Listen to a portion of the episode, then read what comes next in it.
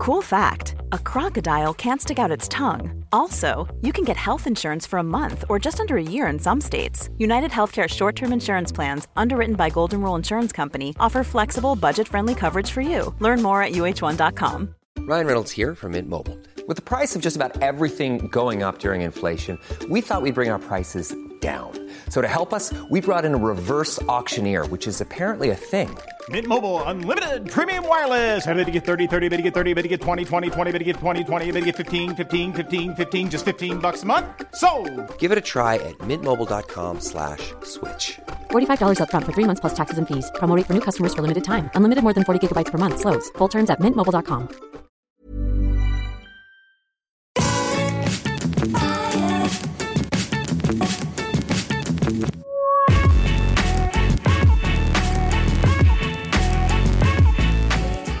everybody, and welcome back to the Triple Jump podcast. It's a video game podcast. It's also episode 200. What? Oh, wow. And it's a very special occasion because you join us for our Game of the Year podcast as well. what? Beep, beep, beep. Just by coincidence, I think that was intentional. I think we You reckon? decided 200 episodes ago if we start now and do it every In 2023. week. But sometimes there might be Sometimes the take odd- a break. Mm, yeah, But not yeah. always. Yes, it will. Game yes. of the Year. Perfect. Uh, I'm Ben. I'm Peter. And I'm Ashton. Welcome, everybody. Uh, we're going to be running down the top five games of 2022. We've all brought five along. We're also going to be running down James Jenkins as well because he is not able to make it today, unfortunately. But he has provided some notes, so he's going to be with us in spirit. And we're also going to be running down the Patreon voted top five games of the year, as well as the most anticipated for this year, the year of our Lord 2023, and any honorable mentions that we have that didn't quite make our list or that uh, we played that didn't actually come out in 2022. Before we get there, though, we need to talk about this week's sponsor. We do. And they may sponsor this week, but they also sponsor every podcast because we literally couldn't do it without them. That is, of course, the alternate universe version of U2 Double Jump. Oh. If they had carried on, this timeline would be all different. And you'd be listening to episode 200 of the Double Jump podcast. But look at us, Triple Jump. Don't say it. No. don't think- Please don't cease and desist me. We can't, we can't go through that.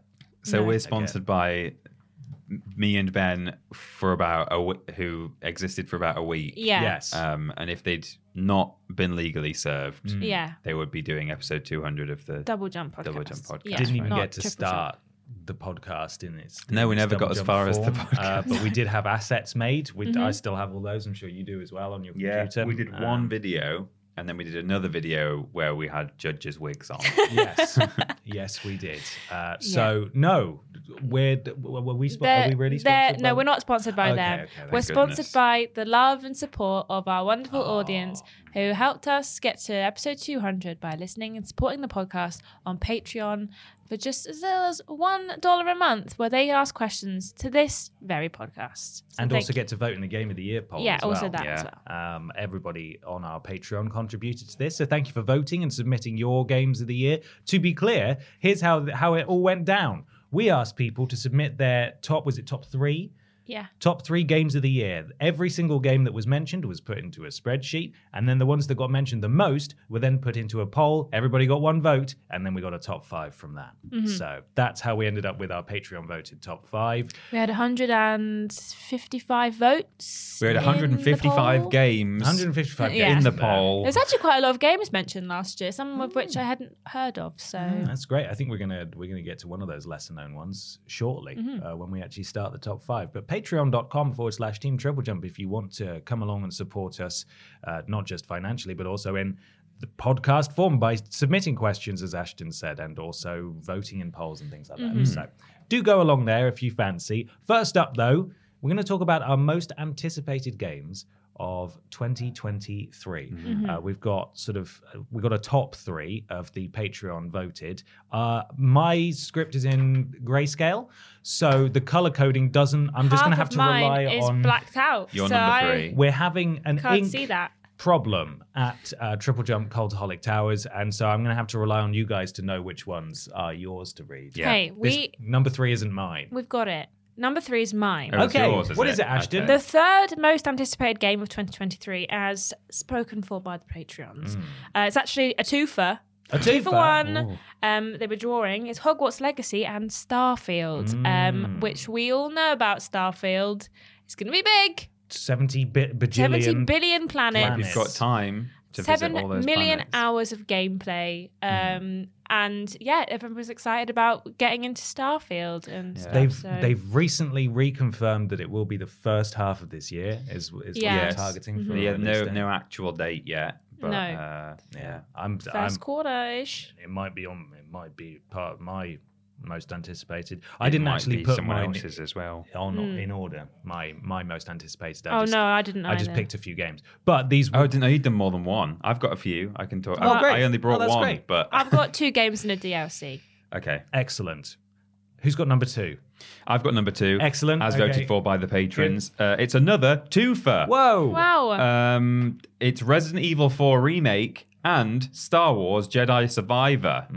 Quite a lot of people are excited about that. I put a tweet up because I've been really trying to get into the gaming spirit. The gaming year, spirit. Christmas and I spirit is haven't, done. I can't find it. There's nothing spirit. I'm really excited for in the next month or so.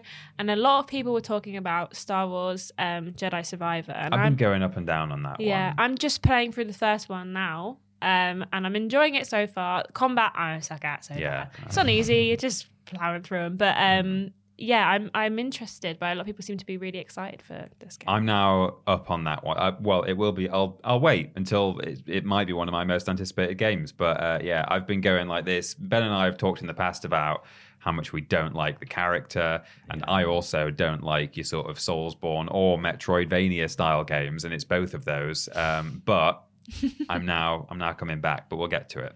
Yes, uh, I am indifferent because I I think mainly the hype surrounding the first game is what killed it for me because I went in expecting this pristine Jedi experience, and for a lot of people that's exactly what it is. We've talked about it ad nauseum on the podcast, didn't really hit for me, so I'm not so fussed about this one. But I'll wait until the inevitable hype levels say the same thing as the first, which is it's the best thing ever, and then I'll play it, and it won't be the best thing ever, and I'll be a bit sad. Uh, Resi Four remake though, Peter, that's you know, I mean, I, you probably Again, won't want to talk about I'll that come right to now. that in a little bit. Uh, at number one in the Patreon voted poll of most anticipated for 2023, it is The Legend of Zelda: Tears of the Kingdom, not Tears of the Kingdom. no. no.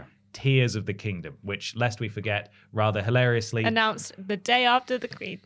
was not allowed to be broadcast about on the UK Nintendo channel because uh, the monarch had passed away. Yeah. And Tears of the Tears of we the, were all Kingdom. tearing in this kingdom. we certainly were. Uh, Man, I wish I was excited for this game. I wish, I wish I understood the hype behind The Legend of Zelda, like Breath of the Wild. Did you play Breath of the King- Wild? For like four hours, and I just couldn't get into Ah. it. I tried twice, and I just couldn't get into it. I'm going to really try this time. I mean, I might I'm, really I'm actually try gonna, to. I'm, I'm going to really give it a but go. do you feel like you have to play the first one again? I don't. I hope not. Because it's really it's, big. it's carrying on, isn't it? it is, but the I suppose you could just watch a video. there are lots of lore implications in the Legend of Zelda. But from what I understand, uh, apart from, I mean, I, this is a big swing here. I may be talking completely out of my arse. uh, but apart from returning characters and a familiar setting, I'd like Hmm. to think that the story is is just abstract enough for me to kind of get what's going on. Well, it's on. usually, isn't it, more sort of subtext and like little, oh, hmm, kind of almost mythological references to each other rather than. I than. think so. I think generally it is a direct sequel, so it might This be one different. is, this but- time, Yeah. but generally, yeah, I in, think in previous games, it has been. I'm gonna try. I'm Yeah. gonna give it a go because, like you, I really want to. I want to be on the. I want to be on the Zelda. I want to be in the cool kids. I want to be like all the cool kids love Zelda. I want to sit at the wanna back of the bus with all the Zelda heads. Zelda heads. about That's what they call themselves. Uh, Linkles. Yeah. Yeah, Um, I mean, I'm basic with you. Ashton. I'm I'm also not like particularly feeling this one, but I also I don't think I feel that I want to be on the back. Of, I don't. I'm not saying I actively He's so don't cool. want He to doesn't be. even want to be part of the cool. I'm not saying like, uh, don't want to be on that back seat, but I'm just saying I, I don't feel like you know th- there's enough coming out this year that um, there's plenty for me to look forward to. Mm. So Yeah. Well, let's move on then to James's. Yeah. James Jenkins' Shall most tell you about it? anticipated. Yes, Yeah. please. His most anticipated game of the year is Starfield. Mm. Shocking to no one. Mm-hmm. Um, uh. not because, and he says, this is what he said. We've got quotes from the man. Not himself. because I think it will be good, very doubtful at this point, but I'm so damn curious how Bethesda will make it work, or at least how the modders will eventually make it work. also, I'm a blatant Skyrim apologist, and once this comes out, we might see Elder Scrolls 6 in the in our lifetime. Maybe. maybe, Maybe. maybe, man. I'm with James on both of those points. Yeah. This is absolutely not my most anticipated game of the year. And I love how he's able to say it's his number one most anticipated game of the year and then basically say, not because I think it'll be good. uh, but I I'm curious to see just what What is they've this game? actually done. Uh, and I'm also, I just want everything else to get out of the way of Elder Scrolls 6, which is at the back of the, or has been at the back of the queue for a really long time. And maybe once this is out, that is what they will actually focus on. Watch them make another two Fallout games before. oh yeah, Yeah, Fallout yeah, yeah. 77. Get Yeah. ready, it's coming. Fallout 101. Yeah. Yeah. But my most anticipated game, well, like I say, I have two games and a DLC. Um, I'm really excited for the Horizon Burning Shore DLC for Forbidden West that comes out in April. Got my Horizon jumper on. Oh, you have. um, yeah, Amazing. got it for Christmas. Oh, that's Um, great. Is it 'cause the tog's connected at the Well, front? That's yeah, an it's kind of weird. The Funny hood, that, I isn't it? accidentally broke it almost immediately. Oh. I- I- so that's a. well, no, that's how it was. But it, there's like Oh. a little ball in there that you're not supposed to pull out, and I thought, Well, "What's that?" have and I yanked it. gotta have that. and then I had to ram it back. It in. comes with a toy. Exactly. Um, Yeah. And yeah, I'm really excited for that DLC. I love that game, and I was thinking about playing it again yesterday. I was just sat there and I was like, man, I kind of want to play Horizon again. but I might wait a bit until the DLC is coming out and do a new game plus run uh, before that comes out. So I'm excited for that. Hmm. also excited for. Um, Suicide Squad Kill the Justice League. Yep. We've got a, quite a while to wait for that. I think it's coming out the latter half of 2023. But I'm excited for it. It's a lot of what we've seen so far is really interesting to me. I love a good co-op experience, so I'm excited to play that. And lastly, um, I don't actually know if it is coming out this year. It's kind of unconfirmed. Like might be, might be not. Is a game called Paralives, which is kind of like a Sims competitor. Um, similar energy to like building and character Oh, creation cool. and lifestyle Sounds sims. Um, and I'm quite excited for that because there's a lot of features in that game that we've kind of been waiting for in The Sims. That is made by quite a small team, so I'm quite excited. It's been in development for ages, um, and maybe 2023 is the year. So Excellent. Yeah. Excellent. Uh, Peter Austin. It's me. Um, I so this seems like a good opportunity to say that my list of five games of the year this year is not good. Oh, it's it's weird. It's just a weird, strange mix because I've not played hard. I've played hardly any of the like major AAA titles this year. I've been too busy getting a married and getting a house. So uh, I've I've and I, I had a bit of an uh, a, uh, what's the word? Like a kind of a crisis at one point where do you remember you said some months ago I can't remember what it was in response to but you were like man do I do I like oh it was after we watched like Oh yeah, it was like a Sony show conference or Sony show you were like do Oh, I like games anymore? And I know you were being a bit facetious but you're Yeah. like wow I hmm I don't like this stuff anymore as much as I used to. And all this year I've been like crap am i do i just not like this anymore what about my job what's going to happen fortunately there is so much this year that i am so excited for and i mm-hmm. think this is this is going to be my year. year Yes, it's Peter Austin's year. it's every funny because I feel like the opposite of that. yeah well it's i That's saw your I tweet feel. and i was like that's so weird that like finally so it's i've my time. yeah. 2020 Pete. I've got exactly that. Yeah. So I've got a bunch that I'm very excited for, um, but you will have to just forgive my just strange top five selection because there's so many major games I've not played. But um, so for me, Resident Evil 4 uh, remake, I'm super excited for. Um, I just think like I love that game, that the original game uh, to begin with. I think it's probably one of the best games ever made. Not just one of my favorites, but I think objectively a very, very good quality game. Um, so to see them do it in the the new style that has been has has served other remakes very well so far is super exciting. Um, I'm actually quite keen at the moment on the idea of playing Jedi Survivor as well. Like I say, I've been going up and down on that game a lot, but having seen the most recent trailer, I'm like, oh, there's some interesting kind of weird references and places and locations and characters and stuff that I'm like, "Mm, why is that there? And there's like some old battle droids from the prequels that shouldn't still exist. So there's all kinds of intriguing things on there. I think it just looks better as a game, just looks improved and the hype that you talked about from the first game. I think maybe this one will live live up to the first game's hype, possibly. Um, Dead Space, quite excited to play because Yeah. we're probably going to stream it. I don't know if we will or not, but it's the kind of thing that we would stream. And uh, again, I love the original version, so uh, I think that's going to be good. Uh, and uh, there was another one, but because I only brought Resident Evil 4 Was it written down. Forspoken? It was on. Or was that? Yeah, Forspoken. Yeah, I- I'm sort of intrigued by. See, I didn't play this demo that was quite divisive. So, and yeah, so it's it's more. Um, it's highly anticipated for me because I've not yet had been. I've not been dreams let down by the Yeah. demo. Yeah, I'm still in the the state of mind that a lot of people were in beforehand. Obviously, I have heard about some of the drawbacks, but I've not yet experienced them. So that one may well be a huge disappointment for me. But for now, I'm quite looking forward to Forspoken. Excellent.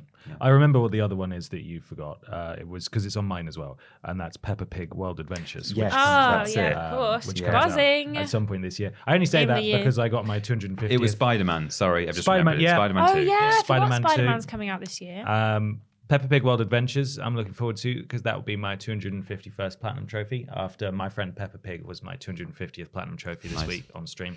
When's Um, it out? don't know. Oh, Just kind of want to be. I just want to be amazed one day. I log into my my Yeah. PS5 there and my. Xbox, And there and it's it there. is, So yeah. it'll be on Game Pass, obviously, because it's a flagship title. Everyone's going to be Yeah. excited Yeah, yeah, for it. Like Microsoft's going to want to lock that down. Uh, so very exciting. Yeah, I've got a few smaller things here. That was one of them. I'm obviously joking. Lies of P. Uh, is a game that was Oh, announced last year. Oh, yeah, that- that is a very the Pinocchio game. sort Yeah. of Pinocchio game. I watched like an extended gameplay thing of that, and I think it was Gamescom where that was shown off, and uh, it looks fantastic. It's very Bloodborne, um, more so than Dark Souls, I would say. And I'm really intrigued because, as I've said many times before, there's something about Souls likes that really turn me off because I just want to play an actual Souls game. Uh, whereas watching this, I, I'm pretty, I'm pretty excited for it. I want, I want to play that. Uh, ditto for Oxenfree 2: Lost Signals, which is out this year, was delayed out of last year. Uh, I really like the first game, and I really like the, basically all of their games that I played. After Party was very good. That was one of my games of the year actually in 2019. I want to say maybe. Uh, and big, big game wise, Starfield. I'm I'm gonna at least I know I'm Yeah. gonna get a base level of enjoyment out of that game. I'd like guaranteed. And if it's buggy and weird, all the better for it. Yeah. I'll have fun in that. Uh, Final Fantasy 16 is a huge one. Marvel Spider-Man 2, which is Yeah. supposedly due out of fall uh, this year, and Final Fantasy 7 Rebirth Part 2 of the remake is apparently due out next winter, is what they announced. So it'll either be December or very early in uh, 2024. But I hold out hope for this. They year. did confirm that Spider Man Two is due out and This, like this, yeah, year. this year. Yeah. yeah. So In a blog post. Thanks, PlayStation. No. yeah, really big fanfare. Oh about yeah, that's right. No date yet for Little Devil Inside, but still no. that was supposed to be 2022. So I've got to imagine that it can't possibly be 2024, right? It's got to be this year, presumably. You so would- that looks interesting. You would have thought well. that game has been in development for so Yeah. long now, and every time we see it, it's, it looks like a completely new genre of mm, game. Yeah. It's mm. really weird. And then there's the the nice. I keep. I always forget the name of it, but the the sort of cycling photo. Season- Season, I Yeah. think that's out this yeah. month. Yeah. Yeah, it's coming soon. It is out this month. Oh. Oh, Ashton knows. Watch Ashton's new series. It is. It's a great series. Uh, before we move on to our top five game of the year, we are going to talk about our honorable mentions now. There's no Patreon involvement here, but we can run through all of our games, as I said, that either didn't crack the top five or that we played this year, and, oh, last year, sorry, and really enjoyed, but that didn't come out and uh, and in that year and therefore qualify for the for the top five at all. So, who's got James? Peter does. Peter's got James.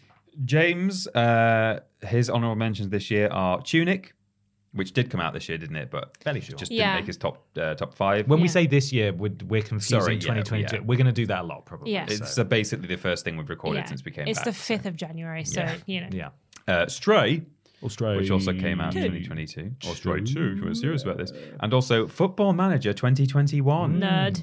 He did give a shout out for his team of choice, but I didn't put it down because I didn't understand it, and therefore nobody else will. It Sorry, James, bad joke. Sorry. James, uh, don't get it. So that's it. Ah, My um, honorable mentions are hey, don't get angry at me. Mm. Um, I already know that people don't trust my judgment anyway, so I could definitely could put it in my top five. Uh, Saints Row is uh, in, honorable mention. Saints Row. Yes. I played a lot of that game, and apart from the fact that the game is so broken that I literally cannot platinum it because one of my trophies is, is bugged, and I, without playing the entire game again, uh, I can't platinum it. Um, I Let's played- face it, you want to play the entire game again anyway. so I- you'll get it. I kind of wish I did, but also my boyfriend was like, "I am not playing any more of this game. Don't ever ask me to play it again." Um, and I played a lot of that game, and as much as it is objectively Hmm. on every level a bad game, I had a great time It's playing so it. bad. I really Galatians did. just work in support on Yeah, flipping it's just- Gearbox games now. Yeah, or, man. Or something Um, like that. Citation needed. Also, Tiny Tina's Wonderlands, I didn't put that in my top five because, again, like I really like a co-op experience. I love the Borderlands universe and all those games, but I just couldn't get on board with Wonderlands. It just did not grip me in in any way, which is such a shame because I know a lot of people really enjoyed it and it got quite a few mentions on Patreon, but I just couldn't, I just couldn't get into it, gang. I'm so sorry. Um, also, Power Wash Simulator. I Oh. played a lot of that. Um, Very zen. and I really liked it. I thought it was a really good game. Hmm. Made my brain turn off, and I would just put something on TV and just clean, just clean the park or something. While the pots and pans in yeah, your kitchen pile need up around you. washing. Yeah, I'm need like, no time. I have to clean the park. Virtual park. Um. And the last thing, it didn't come out this year, but also kind of did because it got an upgrade. Um, Cyberpunk 2077. Mm-hmm. Um, that was my most played game on PlayStation. I put over 100 hours into that game. And I think actually really good game. And I'm really glad that they managed to like fix it and and bring out the story that they put together in that. And I'm glad that it got a lot of people playing it this year. I do think that maybe they didn't get the comeuppance that they should have got. I mean, they did a bit, but like it's a shame that they didn't kind of learn from their mistakes a little bit. But um, I think it's a really good game, and I'm glad that I got to play it on a way that's not broken. Completely Mm. yeah. Um, so yeah, this the upgrade that came out in February, and I played it this year, and I think it's actually a very good game. So those are my on mems. On men's. Uh, I've got my on men's here. Um, two games that came out this year. Uh, Lego Star Wars. I think uh, in in a lot of the Skywalker saga. I think in a lot of ways, you know, it deserves a little bit of a mention. For me, it was too big, too bloated, too weird. Like if they just put a lot more of that effort, a lot more of the effort that they put into making a big, expansive game into the campaign, it could have been a phenomenal game. Um, what they did do in the campaign was great, but it was just, you know, it almost felt like a bit of an afterthought, to be honest. So that was a real shame. But uh, what they did well, I liked. What they didn't do well, I didn't like, um, which is a really insightful statement from me there. Um, Dark Alliance 2 Remastered, that's very much just a personal choice because it's uh, the original version of Baldur's Gate Dark Alliance 2 and one uh, I really enjoyed. And then they just very quietly released a remaster of that, and I played it all the way through and had a really good time. So that's one of them.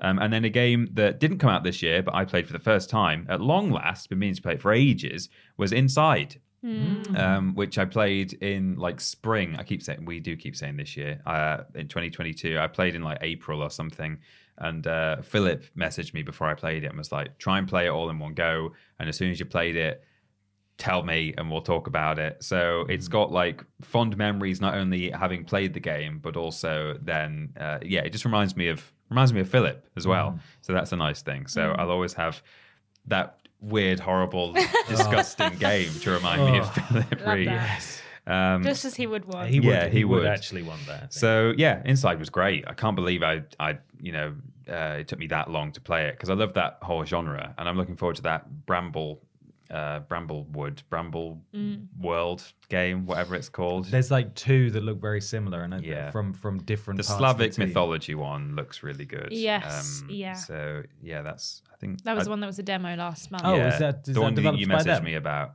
It's not developed by them, No. but it's the Oh. same. Similar sort of- energy. Okay, sorry. Yeah. I was going to say one of those games that is developed by the Inside folk Mm. or some people from that team. I think came out on X on Game Pass at the end of last year, maybe. The, Right. like the Alien Invasion one at the end of the world. Oh yeah, yeah. No, I mean the you mean the the yeah the Nordic Scandinavian folklore? similar kind of genre, really, by the looks of it. Mm-hmm. Yeah, Yeah. it's spooky. Hmm. Spooky game. Ben, what are yours? Um, I've got a few here.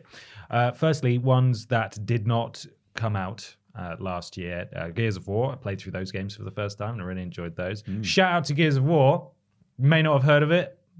It's pretty good. It's a pretty indie game. It's pretty under the radar, yeah. Hmm. Uh, I replayed Marvel's Guardians of the Galaxy and Final Fantasy VII Remake last year as well, uh, and still really enjoyed those games. And I hope, I hope they make another part of this uh, Final Fantasy VII Remake lark because, uh, yeah, it ends on a bit of a. They haven't finished it, and they might just stop. They might just never make another part. You know, they may What? never come out. I'm being facetious. oh right. Uh, however, I It's do been that long. to I do. do genuinely want them to make a second part of Guardians of the Galaxy, Mm-hmm. um, and I don't know how likely that is, given that Square Enix is selling off loads of its studios um, Mm-hmm. and a lot of its IP. But I thought it was really, really good, and I would like to see more from those characters, uh, and you know, maybe a continuation of some of the decisions you made in that game would be nice too. Tiny Tina's Wonderlands, I'm also shouting that out because I did platinum it, uh, platinum it, and I played a lot of it, but uh, it's it's still in that weird new gearbox style that I don't really connect with as much as I did the older gearbox games. So I'm interested to see what comes next and how how that does. Uh, every Wales interactive game I played last year, big shout out to you. Never stop making them. We're due for at least three this Oh year. Oh my god, there's so many coming It's out. very year. exciting. Uh, if you're not familiar, Wales Interactive are a Welsh-based studio who make al- almost exclusively FMV games, uh, which is live action, and then you just make decisions. They universally have not the best acting and uh, kind of the worst characters ever. In that, Yeah. a bit like the Dark Pictures anthology, they all are just detestable Mm-hmm. for nearly no reason at all. Um, and varying production values, I would Yeah. say. Yeah. yeah, it really is kind of all over the place. But I love their games, and I don't, I don't want them to stop. And also, we want to be in one. Can I be in one, please? So we will let- come let's to. Wales, please. Finally, and please don't hit me, Ashton. Uh, Horizon Forbidden West, honorable mention to It didn't Horizon. make your Only top honourable five. Didn't make my top five, and I've Oh my picked God, some. that's I've made tried me to upset. apart from a couple of obvious ones, because otherwise my top five would just be the most expensive AAA games that came out last year. So I tried to swap a few things around, and Oh, well, you'll make me feel better then about mine. Forbidden West didn't quite make the cut. Um, I think it's a beautiful game that deserves uh, its time in the sun. And if you're interested in big open world RPGs, it's a fantastic one. So give it a try. But for me, I, I came away and I'm not really looking forward to the DLC. And uh, it's not really occupied many of my thoughts since. Oh my God. Please don't be cross. I'm That's sorry. made me really sad. Oh. Uh, I nearly um, also put the quarry in there. I've just remembered. Yes, Mm. the Quarry was just because we've was a had good laugh. fun as a as a group playing that. Yeah, every Dark Pictures anthology game. Shout Yeah. out, Yeah. never stop, Supermassive Yeah. as, as was well. um the other one the, the last Dark Pictures this year as well? Was that last year? Uh, that the was- vampire one. Oh no, that was the they they tend to release them in October. So I think that yeah, Yeah. this one came out in 2021. November, I Mm. think, start of November, but usually yeah, it's like end of October. Mm. Sort of time. Well, there we are. Those are our on mems as on men's, sorry, as you christened them. Uh, before we get to the actual game of the year, we need to talk about our podcast producers. If Yeah, you go boy. to patreon.com forward slash team triple jump support us at a certain tier, you get a shout out normally around weird news in the middle of the podcast. But today you're sponsoring this game of the year podcast. Mm. So thank you so much to Nathan, GY Goliath. Nexus Polaris, Duncan Wilson, Ellie Nicholas. Erica Hutchinson, Melody Elbonette. Katie Garrett slash Jared. and Gabrielle Philippink. Thank, Thank you, podcast producers. Thank you very much, Podcast producers. Podcast And producers. Now it's time. It's time to begin Game of the Year. Number five from the patrons is. Pokemon Scarlet and Violet, and also drawing with that with 7%, is Vampire Survivors. Ooh. Now, Vampire Survivors is one that's kind of. Uh, what's what's Pass me Are by. they, do they fly? Vampires do fly, don't they? Float. Some vampires do. Yeah. Some vampires. they Which do big jumps. Big jumps. It's sort of big jumped its way under the radar for me. Mm-hmm. I have heard about it, and I know that it's super popular. Skulked. Skulked, Yeah. sure. Has has skulked Kinda under the radar. Cape run under Hmm. the radar. Oh, Imagine I have a cape, it would look much better. Yeah, it looks and then fun. running. It does look fantastic already. Uh, It's a roguelike. Uh. It Sort of uh, shoot 'em up kind of thing. I think it's on pretty much everything. It's on mobile I and so. all the consoles, and it, I think it launched on PC first, PC and iOS, Yeah. or Mac, sorry, first. I really don't know anything about this game. Vampire Survivors. Like I feel like, like you say, it's really just gone under the radar F- as for us, especially. I've known nothing about it, but it got quite a few mentions um, in Patreon, so, so, so- such as, oof, such as, Such as uh, Robert Golding about Vampire Survivors said, Have you ever played a game where you feel you'll just go for one more run as you got pretty far last time? Suddenly realize it's four hours later and you're still at it. That is Vampires, Vampire Survivors to a T. Incredibly addictive gameplay loop with a satisfying progression system and world. So, I mean, it sounds good. I wish I wish I played it, I guess. It sounded like you were going to go. Have you ever played a game that you, Have you wish ever that you, had, you had you, that you it just really serves to highlight the uh, the beautiful spectrum of video game enjoyment that exists out there. There's really there really are games for everyone. Well, Nexus Polaris also uh, talked about this game and said when you just want to turn your brain off and play something retro style and insane at the same time, you play Vampire Survivors. It's easily one of the best games in a while. The visuals are what you'd expect from the likes of the SNES or Genesis, with the gameplay to boot. Its addicting nature is fueled by the fact that you can level up your overall progression and character both passively and permanently. Soundtrack slaps, nuff said.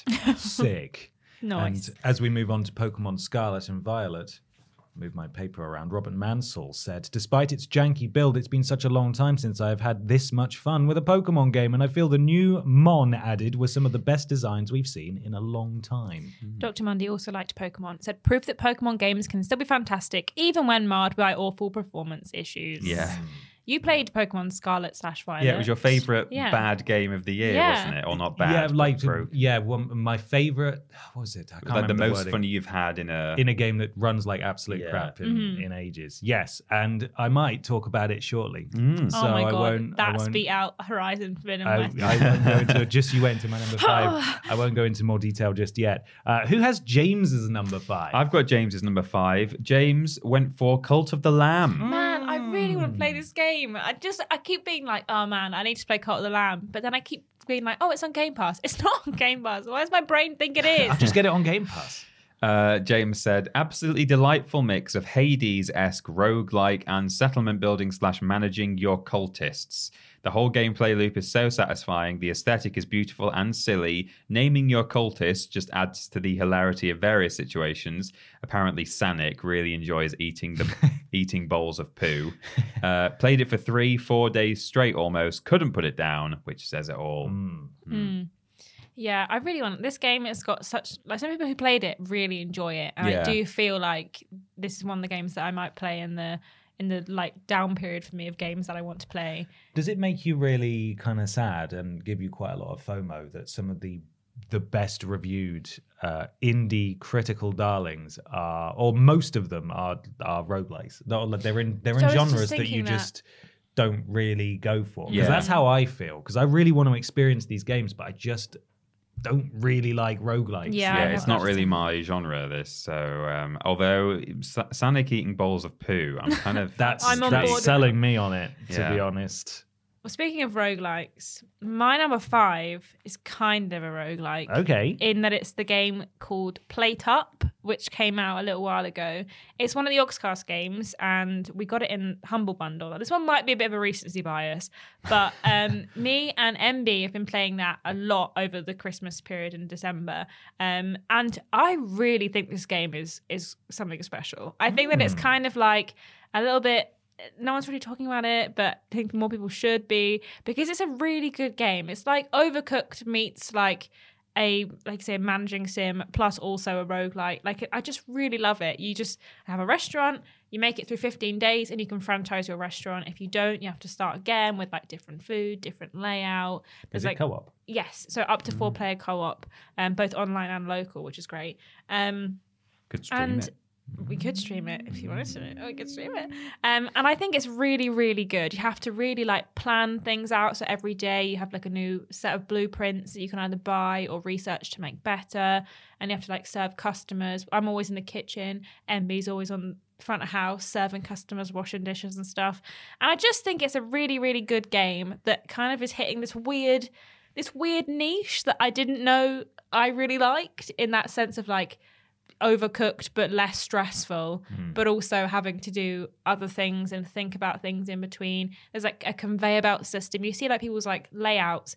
It's this unbelievably complicated conveyor belt system in the kitchen, all to make like a burger. Like it's just crazy, just a series of conveyor belts and mixers and ovens. And once you get kind of that idea of how to play the game and you have like these conveyor belts and grabbers and stuff, it's like it's crazy. And it's just yeah i think it's a really good game and mm. i really enjoy playing it and i want to play it all the time so i definitely think we could play it and i think we'd enjoy it so. Amazing. That sounds great. Yeah, yeah sounds that's good. my number five hmm. My number five. It's funny you say about recency bias, Ashton, because I think I've this could be down to, partly to recency bias, and I I nearly put it in honorable mentions instead, be, partly because of that, and also partly because well, you'll see, because it almost didn't come out this year in a, in a sense. The Last of Us Part One. Mm. I managed Okay. to get my dirty mitts on a physical copy of it over Christmas, Right. and I've been playing it, and it probably also helps, in addition to both of those other, those caveats, uh, that I haven't actually played Last of Us Part One, the original release, for years. I've only only played it the once, basically, like years and years ago. So it's been a long time since I played it, and honestly, going back to that story and those characters and that world uh, and that that gameplay. Um, I, I've just really enjoyed, and I think it looks great I, all the way through. I was a little bit cynical through the uh, like the marketing of the the the re. mm, How did they do it? They they remade it, haven't they? Yeah, this is a remake. Yeah. um, I was uh, kind of cynical about it, saying like looking at the, some of the side by sides, thinking, is it that much better, and why are they making this? But there are uh, like several like very obvious kind of vignettes where I can remember how the original one looked, and I'm like, okay, wow, like the the new lighting is fantastic, and uh, some of the character models are actually quite different um, in a in a good way. Um, and playing it with the the haptic feedback as well, I really enjoy that. So um, I'm having a great time with it. And so yeah, it's a bit of a it's at number five for a reason. It's the recency bias, and it's kind of a game that came out years ago, but. Uh, I've had a great time with it, and I I think it's justified in that they have done enough to this to kind of make it its own game and to you know not have it reserved to honorable mentions, in my opinion. So uh, yeah, I've really enjoyed that, and that's what I've been playing um, recently over over Christmas, and I've had a great time with it. So it's nice. Excellent. There. Excellent. Uh, my number five is one that I I mentioned is the result of me shuffling a few things around just so my top five were a bit more interesting. But it is a game I still really really enjoyed, uh, and that is Who Pressed Mute on Uncle Marcus. It's not. It's not Oh my Mute on Uncle God. Uh, it's Teenage Mutant Ninja Turtles Shredder's Revenge, Oh, yeah. which I've actually ended up playing a lot of this year because despite finishing it, whenever I have more than two people over, I bust out Shredder's Revenge, and everyone picks a toitle, and we just because it's it's not a hard game to play, No. and the stakes are really low, so I can give a controller to a family member who doesn't who knows what the buttons are, but still Yeah. has to check them to make sure they're pressing the right ones, and they can still understand that you just mash square to attack. Grandma loves the turtles. Grandma is the real hero in a Yeah. half shell. Yeah. Um, and I d- this was made by Tribute Games, who uh, I think were founded by a few people who worked on the Scott Pilgrim versus the World game that I absolutely adored when that came out, and then I played through the the PS4 re-release. I think maybe either 2021 or 2022. I'm not sure when it came out, but that that was so lovely playing through that again. And this is even easier than that, I would say. And it's not just about difficulty, of course, but I just think it's such an accessible, lovingly presented retro style game. The music is brilliant. Uh, there's I won't spoil it, but there's there is a there's a boss fight at the end of every level, and there's a boss fight that just has the oh man, it's just got such a good such a good song. And it's not all I'll say it's not all sort of like chip tune as you would expect, sort of appropriate music. There's some there's some real original bangers in there. Wow. Even down to when you're just going around the level select screen and the it's got the sort of this ambient beat behind it and you're in the turtle van and every so often it'll go ha, ha, ha, ha, ha, with the with the horn. It's great. I love it. I That's really nice. really enjoyed that game and it's I think it just it will have a permanent spot on my console of choice just to mm-hmm. boot up with people and play locally. Yeah. And you can play like seven players online. Mm. Oh really? It's chaotic enough with four of you running around on the same screen. And luckily there's no sort of friendly fire or anything. Do they become other turtles? Well, there's seven characters. Yeah. All right. There, so there they're are seven characters to choose There's from. not three like bonus turtles. They've just like Van No. Gogh. Yeah. and, Oh, you see, know, I would love that. That would be great. Mona. yeah. Sorry? Mona. I like thought you said Lisa. Boner. No, not Boner the No. Mona. Um, yeah, I, I think it's a great game, and that's why it's my number five. Lovely. Well, uh, we move on to number four now, and I've got the audience submitted number four.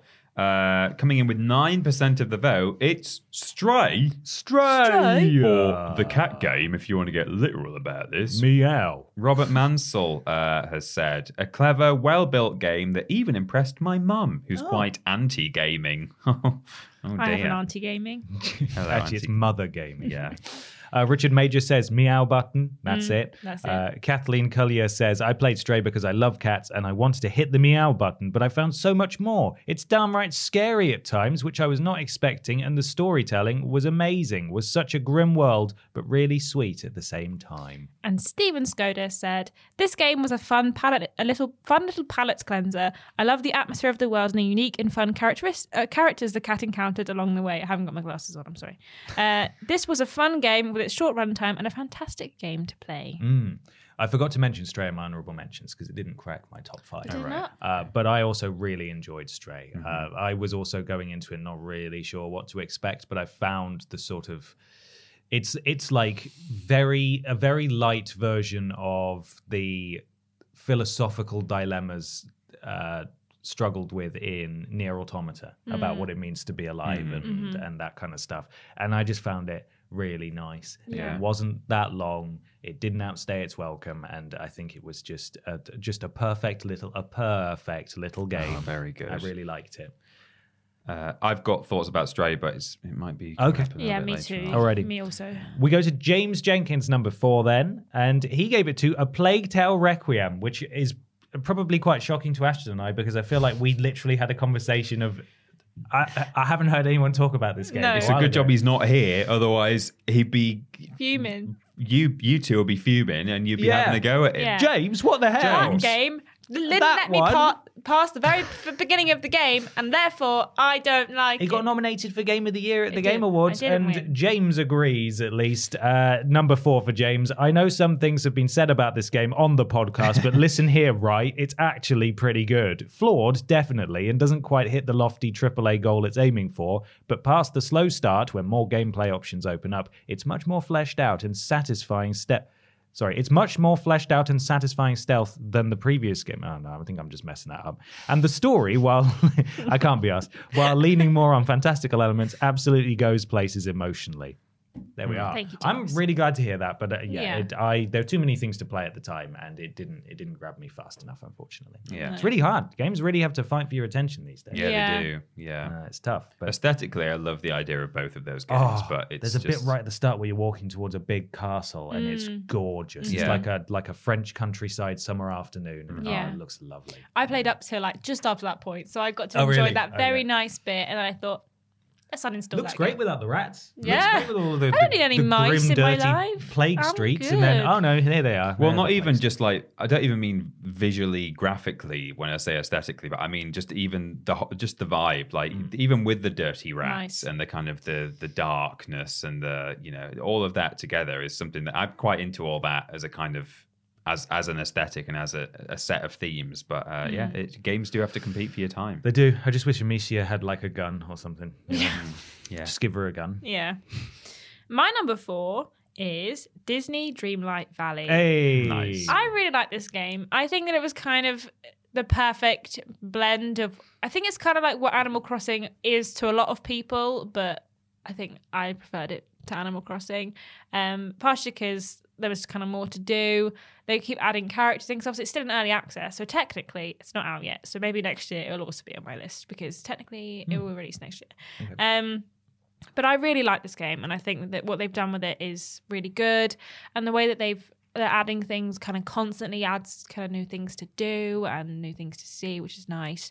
Um, and I just think both visually and gameplay wise, and you know, just soundtrack wise as well, it's just a really nice game, and it's just done really well, and that's just it's quite nice to see a game that's just relaxing and I don't have to switch my brain on. I can just run around with Tony Baboni in a dress and speak to Disney characters and just have a good time. And I like this on Game Pass too, so I can just jump in whenever I want to. And they don't have to Um, throw orbs in tables anymore. No, So no, exactly. They've Mm-hmm. fixed that, thank God. So I managed to get my nice Moana dress. Um, but yeah, I, I just think it's a good game, and I just think that if, if for a, a, like head empty, brain off moment, great, perfect. Mm. And I've really enjoyed playing it this year. So yeah, that's my number four. Excellent. Uh, my number four, um, I have really enjoyed playing with me friends, The Devil in Me. Mm. Ah. Which I, it, it's surprising. I think the part of the reason this one is like ranked as highly in my mind is sort of in comparison to the previous games, Right. Which were all good in and of themselves, but I think the step up uh, on the Devil, Devil in Me, I think, is noticeable. I think in, in terms of gameplay, I just feel like I'm actually walking around and exploring a world more than I sort of ever felt like it before in the previous games in the series. The characters as well, I found that like although I still hate them all, they don't make me angry as much as ones in previous games. Like when we played the um uh what's the vampire one called? House of Ashes. House of Ashes. Thank you. I was just It's sort funny because there's no actual house.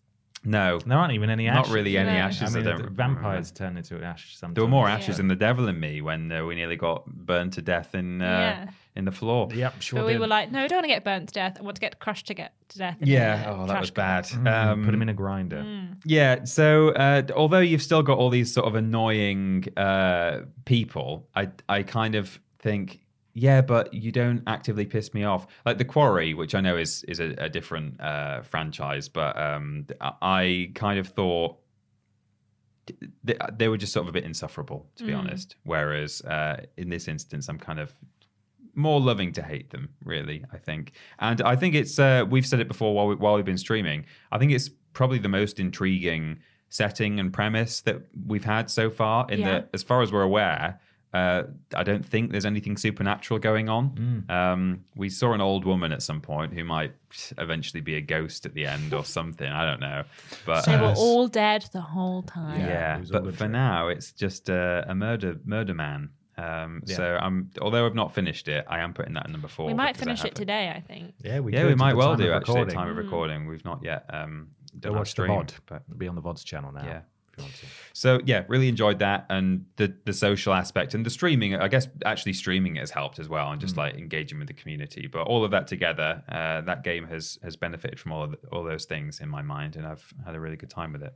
I looked up what you do with the obols, by the way. Oh yeah, They don't have an in-game purpose. You use them to buy things on the menu, Whoa. like uh, hats. digital, not hats. Unfortunately, if it was hats, it'd be pretty good. It's it's literally just like d- dioramas of various characters and situations. It's not. It's not that exciting, which is a shame. We're still going to find them though. We're still yeah, going to look for gonna get those bloody obols. Can't not get the obols. Uh, my number four is almost certainly recently uh, recently biased, uh, but I still uh, d- would really flipping enjoying it, and that's Crisis Core Final Fantasy VII Reunion, which I did threaten that I would be playing for most of the sort of winter break, Christmas break time, uh, and I really, really ended up liking it a lot. It's a game that because it has been remastered and it's all running on the same source code can still be broken in the same ways that it used to be able to. So there's materia fusion where you can combine materia and your materia also levels up anyway as you use it. So you can and then you can apply effects to it with like single use consumable items. So I've got a ridiculous my my character has a ridiculous uh, ridiculously powerful fire spell for example that also gives him plus 360% hp uh, and then i have another piece of materia that applies the effects of the ridiculously powerful fire spell to my regular attacks but the ridiculously powerful fire spell also happens to have a percentage chance to deal the death effect which is just an instant kill Wow. so on weaker enemies, I've reached the point where I can just hit them with my regular attacks and they just die immediately. like they don't even lose health; they just die. Um, so beyond the aspect of it actually being a prequel and filling in the gaps and all building up to the Nibelheim incident, which is where all of the famous screenshots of Sephiroth stood in the fire are from, where he burns down a town, basically, uh, in the original game.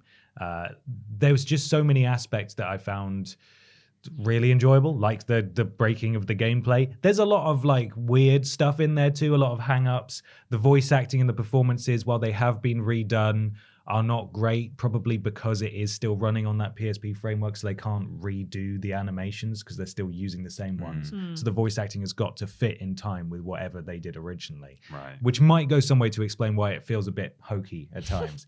and the writing's a bit strange, where they'll yell each other's names in anguish. Or, I don't want to go quietly into this good night. And then they'll start hitting each other with swords. And it's just like, oh, Christ, this is a my bit gosh. naff, isn't it? Uh, so there's a fair bit of that. But as a prequel to Final Fantasy VII, and as I said in the review corner at the time, the fact that they are positioning this uh, as very important uh, going into remake part two, and considering again that they are uh, changing up and diverging from the original storyline, it may well be that this is pretty much a must play for people who are interested in part two because it introduces characters uh, that may or may not now show up because they're changing things up and you'll know who they are. So I really enjoyed this game. I highly recommend it, but just be aware that it's got a fair amount of, you know, 15 years, to 12, no, even longer than like nearly 17 years of PSP jank Right. stuffed in there too. But I watched really my liked it. boyfriend um, run around a town square trying to get his wallet back for like Yeah. 40 minutes. Yeah, there's a lot of that. And then try and make some perfume or something. And uh, have the, the mini drips. game happened, and he was like, and she was like, great, and he was like, what? Yeah. Huh? Yeah. I did it first time. I got the trophy for getting it perfect, and it was like complete dumb luck that I managed to do it. Nice. There's some strange mini games in it, but Mhm. highly recommend it. That is my number four. This is Paige, the co-host of Giggly Squad, and I want to tell you about a company that I've been loving, Olive and June. Olive and June gives you everything that you need for a salon quality manicure in one box. And if you break it down, it really comes out to $2 a manicure, which is absolutely insane. It's also so easy to get salon worthy nails at home with Olive and June. The difference between how your nails used to look when you did them yourself and now with the Mani system is a complete game changer. The best thing about Olive and June too is it's a quick dry. Dries in about one minute, lasts for five days, and full coverage in up to one to two coats. Visit oliveandjune.com slash perfectmanny20 for 20% off your first system. That's oliveandjune.com slash perfectmanny20 for 20% off your first system. A lot can happen in three years, like a chatbot may be your new best friend. But what won't change? Needing health insurance. United Healthcare Tri Term Medical Plans, underwritten by Golden Rule Insurance Company, offer flexible, budget friendly coverage that lasts nearly three years in some states. Learn more at uh1.com. Hi, I'm Daniel, founder of Pretty Litter. Did you know cats tend to hide symptoms of sickness and pain? I learned this the hard way after losing my cat, Gingy. So I created Pretty Litter, a health monitoring litter that helps detect early signs of illness by changing colors, saving you money and potentially your cat's life. Pretty Litter is veterinarian developed, and it's the easiest way to keep tabs on your fur baby's health right at home. Go to prettylitter.com and use code ACAST for 20% off your first order and a free cat toy. Terms and conditions apply. See site for details. We now move on to number three. Hmm. As voted by the patrons, it is Horizon Forbidden West. Ashton. 13% of the vote for Horizon. Uh, Cameron Keywood said, perhaps the unluckiest series in gaming history, with both games Yeah. releasing close to the Game of the Year winners in that particular year.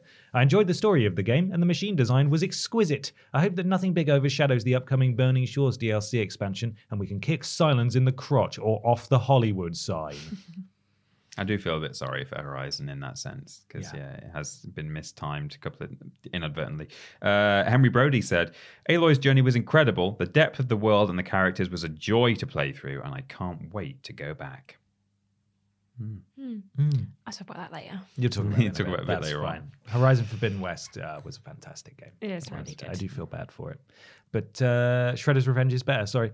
Whoa! Uh, let's move on to James's number three. Yes, James's number three was Tactics Ogre Reborn, which I think me and him did a crypt Cryptscope for uh, when it first came out. Um, and he says, I didn't know what this was until we were graciously given a code. And more fool me for missing out on an absolute classic. Along with Final Fantasy Tactics, this is the classic tactics RPG. Remake of a remake from 1993 does everything so well, with so many options and mechanics at play for a huge variety in battles.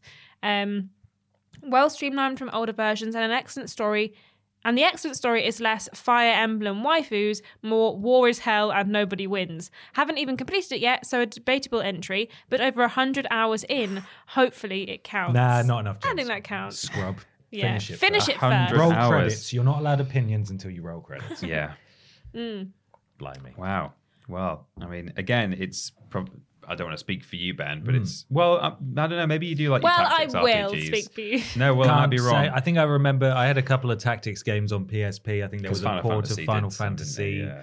uh, one, and also I think there was a Lord of the Rings tactics game on PSP that I remember playing. right. I was no good at it, but it was Lord of the Rings, and Lord of the Rings was sorry is really cool. Yeah, but I was going to say, you know, again, it's one of those where people are saying so much about this game, and Mm. it's just not. It's not my. Not my genre. Well, that's why we got Jenkins here. Yeah. to pick up In the, spirit. pick him up for us. Ashton, what's your number three? My number three is the cat game, aka Stray. Stray. Um, I think this game was really good. I think that like, I mean, as soon as we saw it, I think everyone was on board because it's a game where you play as a cat. So why wouldn't you be on board? But I just think it was so much more than I think anyone was anticipating. The story was really interesting. Is that whole debate on like what is life? Like what do you what do you determine as a species that should survive? Um, and I just think that the story was really interesting. Visually, it looked really good, and the art style, like the kind of I don't even know how to describe it, but the, the kind of different. It's not photorealistic art style was really nice, and the atmosphere that it created was was great. Made me cry uh, at the end, and I don't know if they'll make a second one because I think they wrapped it up in a really nice way. They but- can't because they'd never hear the end of it from us. No. we would just be doing the That's Simon Miller true. impression. Stray forever. or straight Yeah, Two. well, yeah, or they Stray would. Three. If Yeah. you Yeah. be wrong. Um, I would like another one just because I think I really enjoyed the gameplay and I really liked just hanging out with the cat in a with a little backpack on. Um, so I, I really like this game and I think that it deserved all of the like hype that it got this year, and I, I'm really happy that it came out well. So that's my number three. Uh, it's my number three now. Uh, I have brought one along that I was very pleasantly surprised by. Little Orpheus. Ooh, okay. Um, so I wasn't really sure about where to place this because it was very, it was a pretty mindless game, game Yeah. gameplay wise. You mostly just hold right, sometimes hold left, and occasionally press jump or action. Um, but it just kept surprising me, and uh, I mean, I was really disgusted by the level where you're inside a whale and it's got worms. Um, that really, really made me feel viscerally unwell, and I was like, hey. Well done for getting such a reaction out of me, game that I didn't know existed until just now. Um, so I just kind of liked the way it was presented, like a sort of cereal, um, not a breakfast cereal, but a next time on the thrilling adventures of, and then it would like roll credits after every chapter, and you know it was quite sort of pulpy, really. It was like um, you know, it was like a sort of pulp fiction silly story, and uh, yeah, I was just I thought it was well written. I liked the sort of the the way it was uh what what do you call it like they were sort of speaking as you went through what's the verb there Narration? Present. i guess the narration yeah the way it was narrated i guess is what i was trying to Okay. say um or like the commentary um and uh yeah it was i guess the one thing that kind of did annoy me is that just how drawn out his story was when the the guy who was interrogating him was constantly saying if you don't get to the point right now Yeah. i'm basically going to kill have you killed or and something then he goes on for another three or and then four he just carried on and the guy was like if you don't get to the point i'm going to have you killed. And i was like he would have killed then. him by now Yeah. you know? So that was the one thing i was like what what is going on here? It's just an empty threat at this point. But yeah i i it just it kept surprising me with new you know you go to another level and it'd be like oh it's icy now. Oh it's uh you know t- we're in some s- strange temple or whatever. And uh yeah, I just thought it for some reason it reminded me a little bit of It Takes Two. I don't know what it was about it. I think it was just that kind of whimsical, um, very very colorful, um, sort of low stakes in a way. Even though it was literally about the end of the world, it sort of felt kind of just like a silly adventure. Even though you know, it, in a way, like in universe, it was very high stakes. But uh, yeah, all of that. Um, it was a, a pleasant surprise more than anything else, and I think that's why it. Uh, I remember it so fondly now, thinking back to when I played through it. So, Little Orpheus for me, number three. Amazing. Uh, my number three is Pokemon Scarlet. Mm. Uh, now, the issues with this game are well documented. And I will say that I will repeat, sorry, that as um, as oh, what am I trying to say? I will I will now repeat myself, trying to repeat myself. I did not encounter really any bugs at all. Outside of the performance issues, obviously it ran not great. Uh, I didn't really experience any bugs. I think it crashed for me once. Um, I didn't see any horrific uh, sort of deformations of character models and things like that. I think a lot of that stuff was happening in multiplayer for people, which I didn't play. Um, but as a longtime Pokemon fan who really only likes the original few Pokemon games, this felt like such a breath of fresh air to me to have full control over which direction I go at any given time and be able to tackle gyms and challenges and that kind of stuff in any order that I want. Uh, they really streamlined. A lot of diehard fans may not like this, but the fact that they streamlined uh, leveling up your Pokemon and that everyone gets XP, I found just worked really well with the open world design. Being able to send out one of your Pokemon uh, without entering a battle and just having them fight Pokemon in the overworld, they get less XP that way, but it is a really easy way to level up without having to, you know, it's not as time consuming without having to enter an actual battle and do turn based stuff. You can just send them out and they'll knock everything out basically.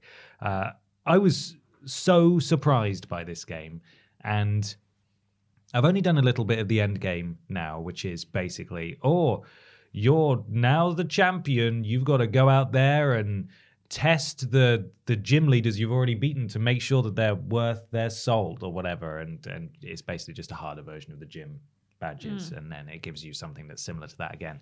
Uh, not not really my bag, but I could see people spending dozens and dozens and dozens of hours in a game like this, and it was an open world game that I felt didn't go on forever and and you really could just get straight to the point. And you you're gifted with an all-powerful entity that lets you flip in traverse the environment super easily which is great. And you can fast travel between pokemon centers as well without having to use you know find all the hms and get fly and all that kind of stuff. So mm. i just felt as a as a glimpse of things to come pokemon scarlet and violet um, was outstanding and I it shouldn't have been released in the state it was, but it, I came away having really really enjoyed it, and that's why it's my number three.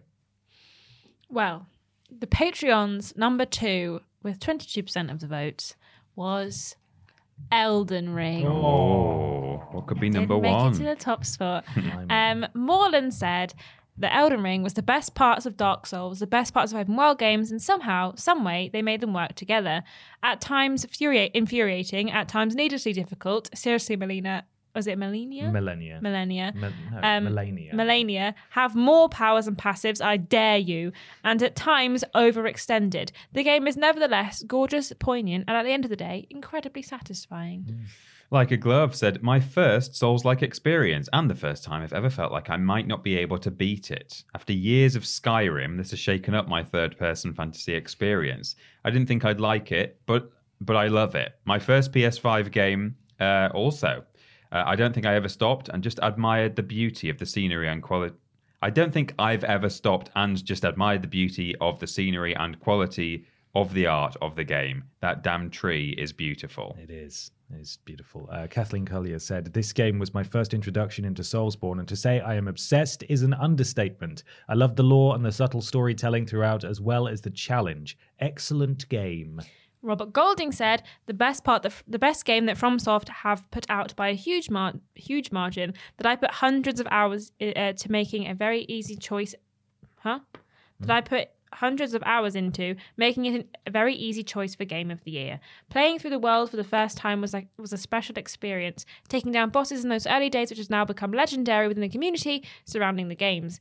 And I helped Barbara Pierce beat the final two bosses all on her own. That was a great way to cap off the play- my playtime of the game. Thank you, Robert. And Jonathan Lane says Elden Ring found a way to take everything great about the Souls games and expand on it. The scale of everything increased without losing the essence of what makes a great Souls game, and I can't commend them enough for that. One of the only games I've ever put more than 100 hours into playing. And I've got another one on the next page. Uh, yeah, it's for me to read, isn't it? James is uh, Yeah. James is number two. Yes. James is number two. So we've got now. James as number two, um, and James for number two voted for God of War Ragnarok. And he says, just wow. You'll doubtless go over it all between you guys, but every piece works so well together. Combat, story, characters, exploration, puzzles, all of it sublime. Maybe even surpasses the original. A very close call for my number one. Real tough decision. Mm, James. My number two was also God of War. Ragnarok. Whoa. I really think this game is is quite something. I think that they've really nailed it with the sequel, and I'm so sad that this might be the last time we see some characters, knowing that this is the kind of the second and final installment of the Norse area. Um, and I'm I just I thought it was fantastic. It made me laugh. It made me cry. And I was frustrated when I couldn't beat boss battles. Um, but I just think it's a really fantastic game that looks great. The only qualm, the only issue I had with the game was that sometimes it felt like a PS4 game scaled up rather than a PS5 game that could be scaled down to PS4. Um, sometimes areas lacked life and there was towns you went into that didn't have anything really happening in it which is a bit of a shame. Um, specifically a dwarf town you go in where you get there all the dwarves go inside and then you never see them again. Um, which was a bit of a shame because i just kind of wanted to walk around as a giant man with all these little dwarfs around. Um, but I did really enjoy the game. I liked the character development we saw. Um, like I said, the areas were always really nice. The collectibles weren't too annoying and difficult to find, and kind of you had to go out of your way to get stuff. And I just think that it was a really fantastic game, and I'm so glad that it came out so well um, after how much I enjoyed the first one. So, man, I love Kratos. He's my favorite. Big cuddly man. This this is my FOMO game at the Mhm. moment. Like I I'm not I'm not bothered that I missed out on Elden Ring because I know it's not really for me. And actually, to be fair, going off some of those comments, you know, a lot of people are saying it's their first Soulsborne game, so maybe I would really like Elden Ring. But at the moment, I don't have the FOMO for that. Horizon, like uh, it it just it feels too bloated for me to really want to play it. Whereas God of War, I, I actively kind of just wish I had the time to do it. And I'm sure this year I will probably finally get round to, you know, really, really having a go. But Mm. I've just heard so many good things about it and I've seen such beautiful footage of it. And I just think, yeah, uh, I can definitely see that why this is rated so Mm. highly by you and James and the audience and perhaps Ben. I don't know. Okay, who cares? Who cares? Stray's my number two. So, uh, Did you want to say anything about God of War now, or should I do my number two? You can do your number two. My number two. Uh, so, in amongst all this chat of Horizon, Elden Ring, and God of War, will you permit me to chat for a moment about Pac-Man World Re-Pac? Yeah, Sure course can. will. Is that Go all for right? it, yeah. Which reminds me as well um, that I should have put Klonoa um, as one of my honorable mentions. It was the one I was swapping in and out with um, Last of Us when I wasn't sure if the Last, Last of Us was going to be number five or not, and I must have accidentally deleted it from my honorable mentions. But so that's up there too. But Pac-Man World Re-Pac. Surprisingly, it turned out to be one of my most played games this year, which I didn't expect. But I think it was partly because I streamed it all the way through and I played it through at home as well. And then I went back and collected everything.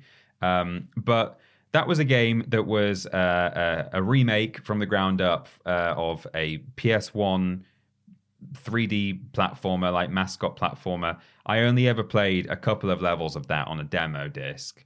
And I remember thinking at the time, this game is really good. I must get it. And I just never did. And to finally sit down and play through that game in what was quite a nice remake, really, it, it wasn't. I, I don't think I encountered any glitches. I think it like controlled reasonably well. There was maybe a bit of a depth perception issue at times, but that was pretty much the only bad thing I could say about it. So, as someone who's a big fan of that genre, to finally be able to sit down and play that game and in a in a modern style uh, was a real delight. To be honest, um, if if I'd had chance to play God of War and Elden Ring and Horizon, I suspect Pac Man would at best be maybe number five in my list. No, don't if, say it. If if it hadn't made it in, if it had made it in at all. Number two, all the way. But here it is at number two because hey, it was it was there for me when I didn't have the time to play those AAA hits. It was just a nice, easy, bite size, if Oh, you will, good. Sure. uh, game, and I I would honestly recommend it to anyone who's into just that kind of colorful, fun, pl- platformy style. Uh, if you've not had a go, you should do because it was genuinely really good, and uh, that wasn't really. Uh, underpinned by a huge nostalgia factor for me. Yes, I played a couple of levels, but I didn't really play the game uh, very much as a child. So uh, it kind of stood on its own. It wasn't, you know, it wasn't bolstered by that nostalgia. So that's got to be a good thing as well. Mm-hmm. Ben, My number two is also God of War Ragnarok. Yeah. Uh, I mean, I really don't have much to criticize about this game at all. I just think it's phenomenal, both presentation wise and gameplay wise. Uh, the story is also brilliant. It didn't bring me to tears, but it did make me choke up a few times. it brought you to tears. It brought me to tears of, the, Of kingdom. the kingdom. He's just he's just trying so hard. He is. And he's come so far. uh, and but in he the end, he did a eight minute speech. Oh, bless him. Oh. Yeah. Um, yeah, I I just think it's what a way to do character development. I don't think I've ever been so invested in someone trying to better themselves mm-hmm. in a video game mm-hmm. before. And he really does come a- a- along leaps and bounds and uh, it's difficult to talk about without going into spoilers, so I'm, I'll mm-hmm. just speak very vaguely. But I, I was so invested in what was going on, and that is why I think I was struggling so much with the sheer amount of side content that was there as well, because it's my own fault. Because I couldn't not go and do everything Yeah. as soon as it opened up. I felt like I had to go and collect everything that I possibly could. And I am ultimately glad I did because it was just more of an excellent game, and also some of the the best storytelling was in those areas. Like some of those mm-hmm. side quests are really good, and they help flesh out already excellent characters.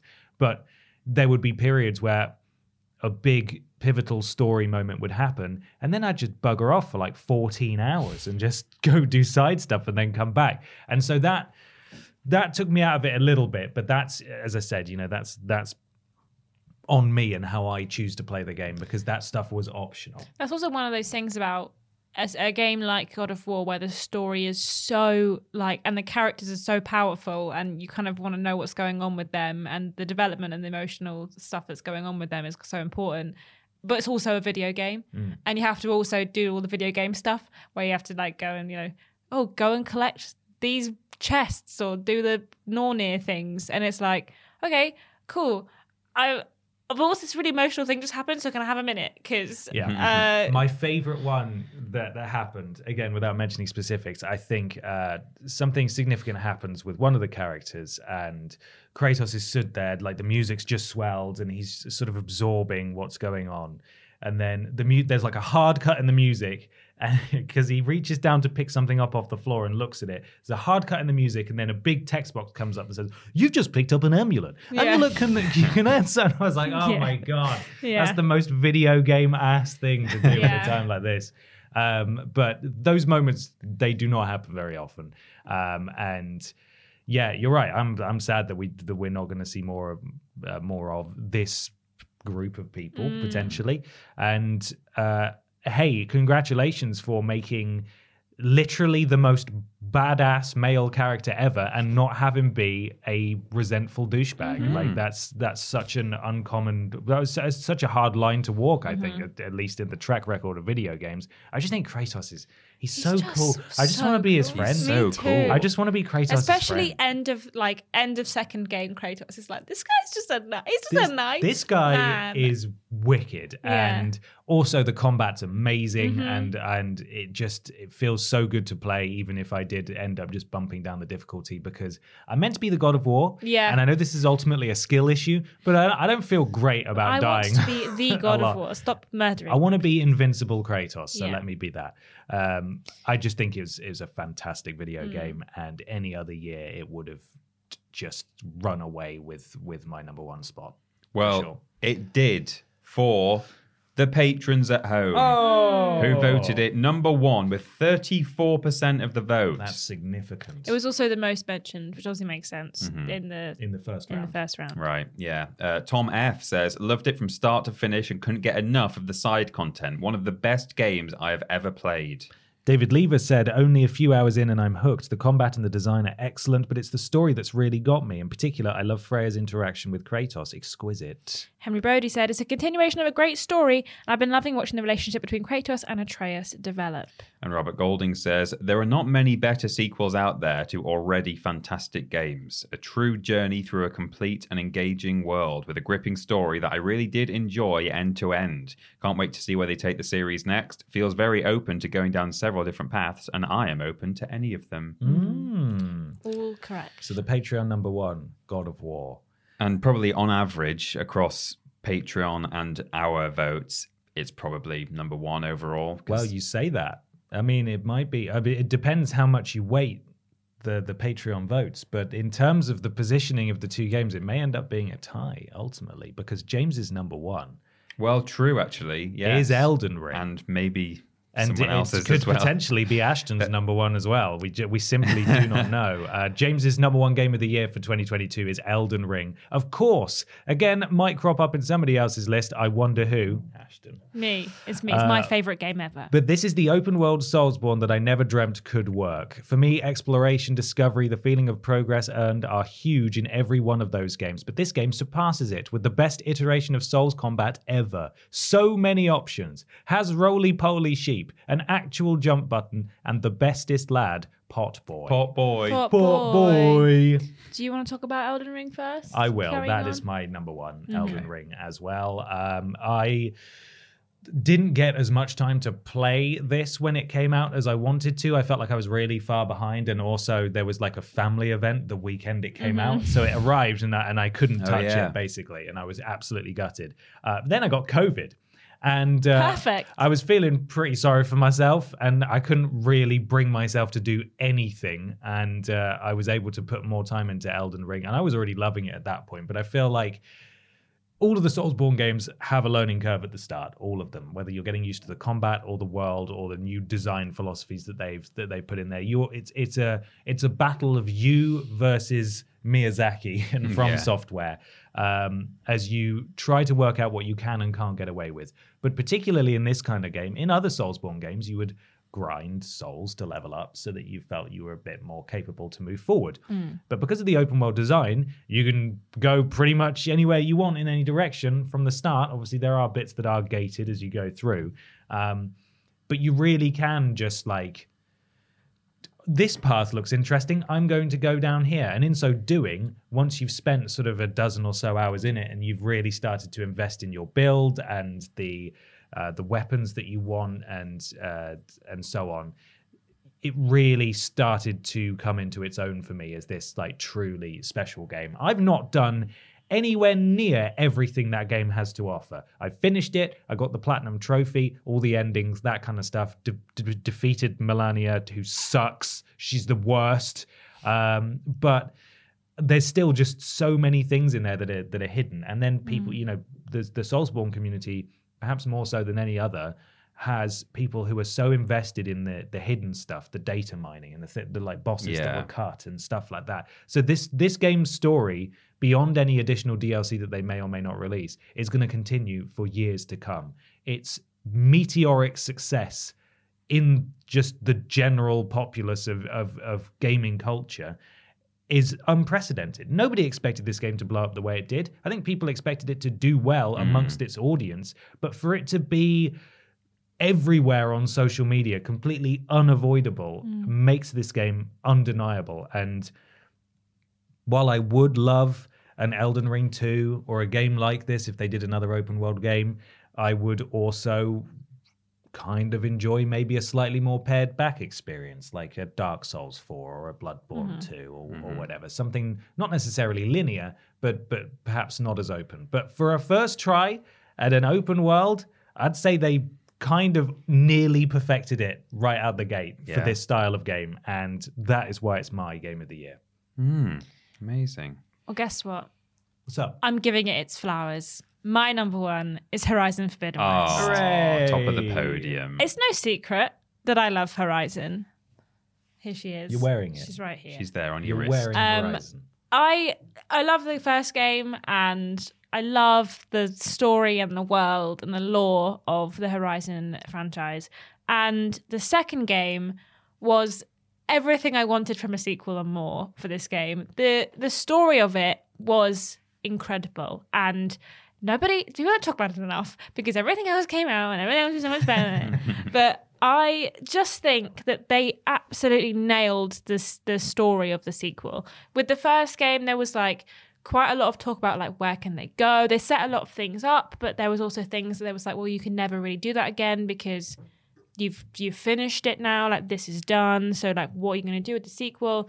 But they found a way to to like gobsmack me multiple times during the the game that I just I'm so happy every time I think back about that game about my I wish I could play that game again with like no memory of the story because there was moments which I will just never get that reaction back because I was just so excited or like shocked by what was happening.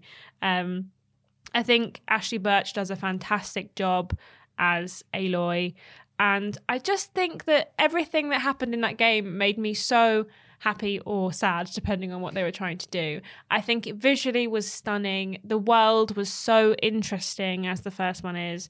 Um, and I also think that, like, the new areas, the new tribes, the new things you experienced were just really well done and, like, really visually beautiful. Like there's a I can't remember the name of the tribe now, but there's like a farming tribe that live on like a satellite dish Mm-hmm. and their whole town is up on this satellite dish and it's just just beautiful to look at when you get there. Um and the world changes depending on the story missions that you do. Um you can see like the map change as you bring life back to certain areas.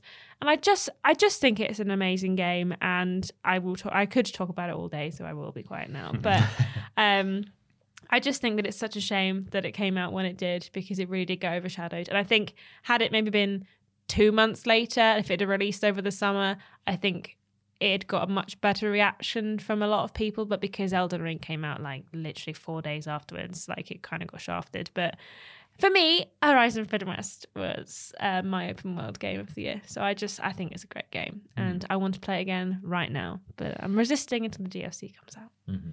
Well, it's funny, Ashton, that you say you wish you could forget a game and replay it again because my number one, I replayed Stray and I really enjoyed my second run of Stray. So it's now my number one. Um, I uh, this was over Christmas, just before um, we finished for Christmas. I just saw a clip that someone had posted on Twitter. One of the places where you can just curl up into a and just go to sleep, and it's like a little, you know, a little moment.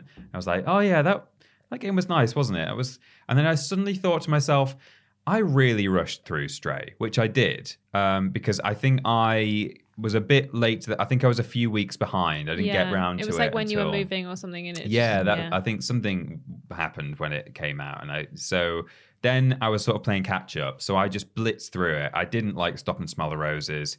I was I didn't skip through the dialogue, but I didn't like absorb it. I was just getting all the pertinent points. So I was like, I'm gonna give that another go, and I had a really nice time playing Stray for the second time, and I think because I did have the memory of it, and because because uh, I was able to kind of look at the the wider world and like take the whole thing in rather than playing it again for the first time. I think it it was one of those times where going back and giving something a second try, having you know you've already got the the bare bones in your head, uh, and you can kind of then put some put some meat on those bones. Ooh, delicious. Um, and uh, I just did a lot more exploring. I, ju- I I like listened to the music more, like the ambient sounds and stuff, and uh, just kind of watched t- some of the. You know, you were saying about what it is to be human and stuff, and like some of the characters wandering around are really quite intriguing. And uh, I just had a really nice time with it, and I didn't. I'm afraid I didn't cry. Didn't cry at the end.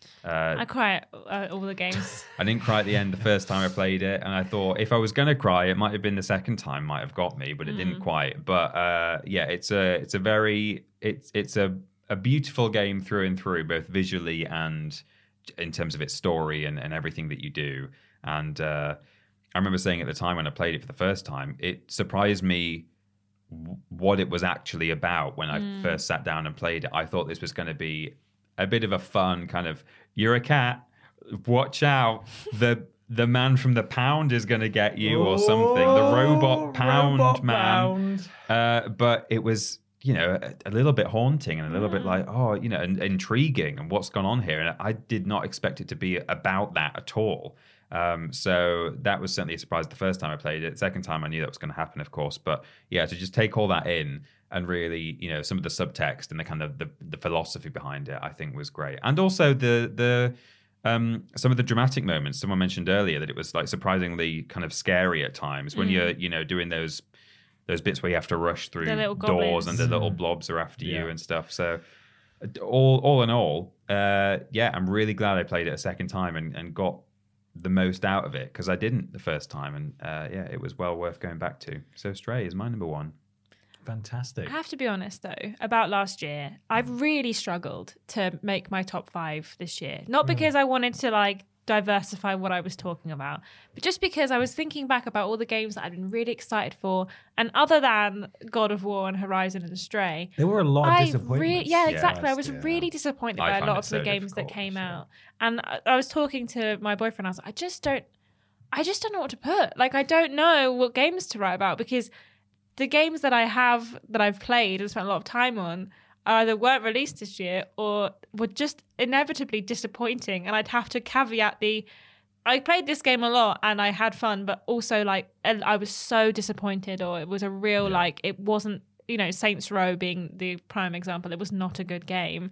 But like that's kind of it was a bit. I was a bit upset when I was doing my game in the year this year because I was like, I just I feel quite disappointed by a lot of the games I've played this year. Nothing's really stuck with me apart from like the top three that I was Well, easily thinking of. Stray for me was was going to be. It felt like a sort of a number three, maybe number two game, Mm. and I'm glad that I went back and was like, thank God I can actually gush about this game and give it a proper number one because. What what would have been my number one? Maybe Pac Man. I don't know. Do you know what I mean? Like it's. Yeah. I've really struggled, and that's why I'm like so. Not to rub it in your face, Ashley, No, yeah. given that you're struggling, but that's why I'm so pleased to be looking at the the gaming calendar for 2023 and thinking th- there are going to be some almost guarantees. I think Mm. like good games in there. Resident Evil is it can't be Be bad. bad, Like, yeah. It can't Yeah. possibly be a bad game. Dead Space is probably going to be okay.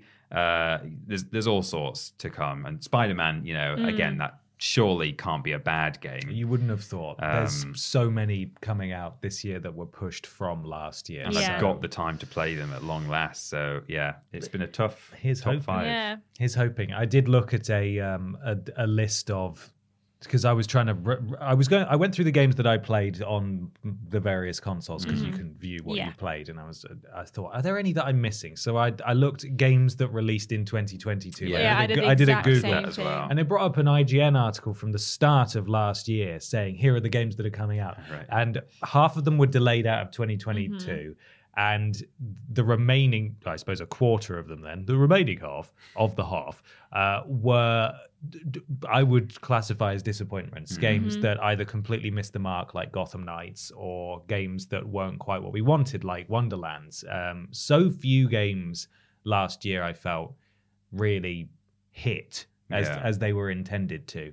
Uh, fortunately, at least I think we we all had at least two or three that really did Yeah. Hmm. hit, but several of them, like I included Pokemon Scarlet, that game has no end of problems. Still really liked it though, but it, it, you're right, it comes with a caveat. Mm. Yeah. Um, so hey, let's just hope 2023. 2023 is gonna it's gonna it's Peter's year. It Um, is. It certainly is. I'm hoping I'll get some. I'll get some surprises that will really like Yeah. make me happy. But Mm-hmm. I'm just. I'm so sad. The, the thing I was looking forward to the most this year is a DLC. I'm like, come on, give me something. I think there'll be some surprise. There were I some think there surprises will this be. year. Yes, I would there say. was, yeah. But yeah, You're gonna have to mortgage your home and buy a PSVR two. I have to. Later I'd have to Mm. buy a home first. Well, and do then- that and then mortgage it and Yeah. then buy a PSVR Cool. 2. That's the easiest way to do it. Thank you Yeah. so much for listening, everybody, and thank you to our patrons for contributing. We hope you've enjoyed this. And thank you again. Episode 200, we did Mm. it. Episode 201, returning to our usual format next week. So be sure, if you are a Patreon, to submit some questions and also some weird news. We'd like that as well. Hmm. Peter's going to tell you where you can find us on the internet. we're on youtube.com and twitch.tv forward slash team triple jump. We do videos on YouTube and we stream on both. And when we are streaming on both, we're modded by Lobrotovich, Trailing Badger, and Mr. Black. Thank you, mods. Thank you. Um, mods. hey, have you got Amazon Prime? Did you know that the bundle of benefits you're already paying for with your Amazon Prime includes a Twitch sub? You can just step, spend it on us, redeem it, and you get all the benefits. And we benefit, I think, financially from it in the usual way. everyone's a winner. Um, Twitter.com and Facebook.com forward slash Team Triple Jump uh, for video and live stream announcements, legacy video content, bits of video game news, and and all sorts of other discussions, Twitch stream highlights of the week, loads of stuff. It's all put there by Fraser. Thank you, Fraser. Uh, the TikTok.com forward slash at Team Triple Jump is where you can go to look at our TikToks. Ashton's in charge of that. You she's talking this week? Doing them. I probably will be. Yeah, Yeah? I have, my phone's fixed now, so I can actually. Uh, Oh, was your phone broken? I dropped it on the floor. Oh no. I had to pay to fix it. Whoops. um, and patreon.com forward slash team triple jump. Loads of different tiers there. Yes, you can ask questions on this podcast and respond to polls like the one we did for this one, but loads of other things too. Early access to videos, a special podcast that is exclusive to Patreon, uh, and uh, some some real top tier stuff as well. If you want to look at those as well, it's up to you. Go for it. We have a website. It's triplejU.mp, triplej.mup, spells jump. It's very clever, just in case anyone asks. Um, if you want to join our Discord, you can go to triplej.mup forward slash Discord and chat with our wonderful community. On Discord, modded by Jack, Joe, Tori, and Holloweyes. And if they tell you to do something, bloody well do it. And don't be a weirdo in chat. There was someone being a real weirdo yesterday and they got banned. So Oh. don't be a weirdo, Just all behave. right? How hard is it? being weird. How hard is it Um, to behave? If you want to see the podcast in its audio form, why not go to triplej.mup forward slash podcast and check out our live stream VODs by going to triplej.mup forward slash VODs. We're all on Cameo, including James Jenkins. So why not go to triplej.mup forward slash cameo to book one from us? And also, if you want to buy some sick and cool merch, I have one under here. Here's some merch. Wow, wow, wow, wow. We've got some new legacy work, new Is this legacy is stuff. this merch? Is this merch? Is this This one isn't available. no. You can go to triplejumpshop.com to check out uh, the new merch. There's some legacy stuff on there at the moment. You can get this hoodie in, In black, uh, if you fancied, and some t shirts and, a- and a hat. And a hat. And a hat as Hat. well. There may still be some baubles. The may Not still be sure. for next year. Yeah, get 'em Um, now. and make sure you're following at Triple Jump Shop on Twitter for the latest merch announcements. And hey, why not tag us and Triple Jump Shop in your merch posts Why when not do you that? make them? Come on Yeah. now. Don't leave us out. Yeah. Don't leave us hanging. Um, you can follow Peter and Ashton on Instagram and Twitter and Hive at that Peter Austin and at Scrambled Ashton and myself just on Twitter at confused underscore dude. We do lists every Monday, Tuesday, Wednesday, Thursday, streams every Monday, Tuesday, Wednesday, Thursday, Friday. Thursday being the joint stream. Blaze it. On YouTube, Monday, Tuesday, Wednesday, Friday being solo streams on Twitch. That was harder to say than normal. I'm now streaming back on Tuesdays. James will be back on Fridays. Uh, so come check us out on Twitch. Worst Games Ever is fortnightly, Friday for patrons of a certain tier. Uh, Sunday for everybody else. It is a Worst Games Ever week this week. We do the podcast every Saturday, and the shows are all the bloody time. Come check them out. Why not leave a five star review on your platform of choice? It helps something to do with Al Gore's rhythms, and we'd really appreciate it. All sorts of stuff come out this week. Yeah, it's uh, WGE times two. We got worst games ever and weirdest games ever For patrons. For patrons. Um, so we've got World War II Soldier for worst games ever, which is as bad as it sounds, Mm. and uh, Demolition Girl for weirdest games ever, which is as sexy as it doesn't sound, but it is. Proper sexy. Mm, big that sexy comes times. out for everyone else next week. Yeah. So you're getting a little little hint of what you're in store for next week if you're not a Patreon. Yes. Um, also, Ben, you played every Wii U launch title, didn't you? I certainly did, and what an uphill battle that was getting all of those together. Some of them were I could emulate, most of them I couldn't. Some of them were harder to find than others. One great thing though is because I had to play a bloody Skylanders game again, is that the Skylanders were forwards compatible, which meant that as long as you have a Skylander from any set, you can use them on any other set. did you have a matter. Skylander? Yes, I did. From the which launch game video did I do? We? Oh no, no, this is the first time I'm using it. I'm working on another one now. Ah. A little spoiler. I'm using I'm working on another launch games video now that also has Skylanders in them. Oh. But I just wanted to say Skylanders are forwards compatible. Isn't that great? So great. So great. Wow. I'm so glad they made that whole thing for a while. Yeah. Yeah. Toys to life. We Yeah, love it. Anyway, love it. that's that's out now. Every Wii U game, launch game. Also out now, I think they're both out, Mm-hmm. is the 10 best and the 10 worst games of 2022 list. That is not our opinion. That is the objective, according to review scores, best and worst games. Yeah. So, hey, don't get mad at us. Uh, we know you will. We didn't put we didn't put any reviews online. We just have our opinions. We also did an opinion-based most disappointing games Yes. of 2022. You can get mad about that You one can get you ri- want. as Yeah. mad about that as you like. yeah. if you want. So if you want our opinion instead of why don't you play games instead of just getting the review scores? Well, if you want our opinions, go do uh, the disappointing one because that's our opinion. Well, exactly. I think whatever avenue we chose, people would be cross. Yeah. So this is just the easiest way to do it. You understand. you know you get it. Well, there's just enough time to thank this week's sponsor once again, Ashton. That is, of course, the alternate universe versions of you two, Team Double Jump, that made it so that we could make 200 Triple Jump podcasts. Here's a factoid for those. Some of you might remember. Uh, it wasn't our social handles weren't Team Double Jump back then. It was Double Jump Inc. Yes. Uh, but then I think Triple Jump Inc. was taken Too long? or too. It can't have been. no. must have been taken I somewhere. don't know. Maybe yeah, it must have been. We Yeah. wanted we wanted to have the same handle on everything. So there we are. Excellent. What a fun piece of trivia. Yeah. Uh, thank you so much for listening slash watching, everybody. Happy New Year. We will see you all next week. Goodbye. Bye.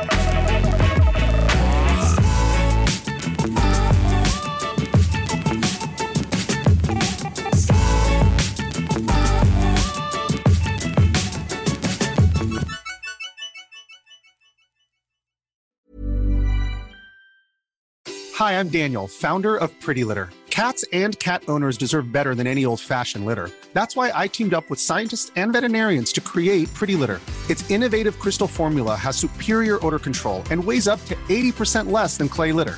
Pretty Litter even monitors health by changing colors to help detect early signs of potential illness. It's the world's smartest kitty litter.